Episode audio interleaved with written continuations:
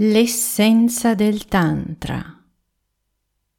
Qual è veramente l'essenza del Tantra? Proviamo a scoprirlo insieme. Il fatto che appagato presso i nostri fratelli spagnoli significhi spento fa riflettere sulla natura della fame di vita, forza, amore, bellezza, pienezza, umanità, divinità, sulla possibilità reale di creare bellezza e pienezza, sul processo di crescita personale e sul potere della preghiera, che sia devozione o che sia arte. Appagato, spento. Se sei spento, non sei eretto, allineato. Se non hai oscurità da bruciare, non ardi se non sei mosso dalla tua verità, non sei. Se sei appagato, sei forse in contatto con la tua anima, ma non ti stai muovendo verso di lei. Sei spento? Quando sei appagato, bada di rimanere acceso, di continuare ad ardere. Questa è l'essenza del Tantra della felicità, della vita, vivere presente a te stesso e al mondo.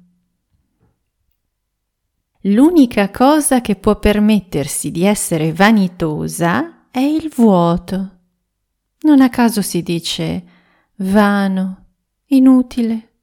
Bellezza, amore, verità non conoscono vanità né esibizione. Eternamente riposano dentro di te eternamente ti muovono, eternamente sono, della loro pura, splendida pienezza. Eternamente sono magnetici, magnifici e calamitanti. Non hanno certo bisogno di esibirsi. L'essenza del Tantra, l'essenza dell'amore, di ogni amore che tiene in vita, è dire io ci sono, io prendo, io do, io prendo, io sono, io ci sono vita, così come sono, io ti prendo. Parto da ora, parto da me, parto da qui. Osho raccontava nelle sue conferenze non ti sei mai reso conto che lo schiudersi di un fiore è un'espressione di passione, è un atto sessuale. Un pavone danza in tutto il suo splendore. Un poeta gli dedicherà una canzone, perfino un santo si sentirà ricolmo di gioia, ma nessuno di loro sa che la danza è anche una chiara espressione di passione, che è innanzitutto un atto sessuale. In tutto il corso della nostra vita, ogni atto d'amore, ogni atteggiamento e impulso d'amore sono una fioritura dell'energia sessuale primaria. Se Dio considera il sesso un peccato, allora a questo mondo non esiste peccatore più grande di Lui. Non vi è in questo universo peccatore più grande di Lui né peccato più sacro.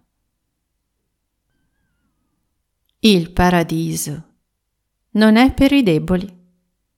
La verità della vita non è per coloro che dissipano la loro energia, che si lasciano diventare deboli e fragili. Il paradiso qui e ora non è per coloro che smettono di ardere, che non si fanno domande, che si lasciano sedare coloro che sprecano le energie della vita, che diventano insulsi e impotenti interiormente, non possono intraprendere questa spedizione. Occorre grande energia per scalare le vette. I tempi dei Mahatma e dei Guru sono finiti. Questi personaggi non sono più necessari. Ora è necessario un grande genere umano Il bisogno urgente di questa nostra epoca è di una grande umanità. Ci sono stati molti grandi uomini, ma cosa ne abbiamo guadagnato? Ora non occorrono più grandi uomini, ma un grande genere umano, una umanità più grande, superiore. L'uomo nuovo, l'uomo che nascerà dal Brahmacharya, non sarà affatto ciarliero, non parlerà, vivrà vivrà la vita.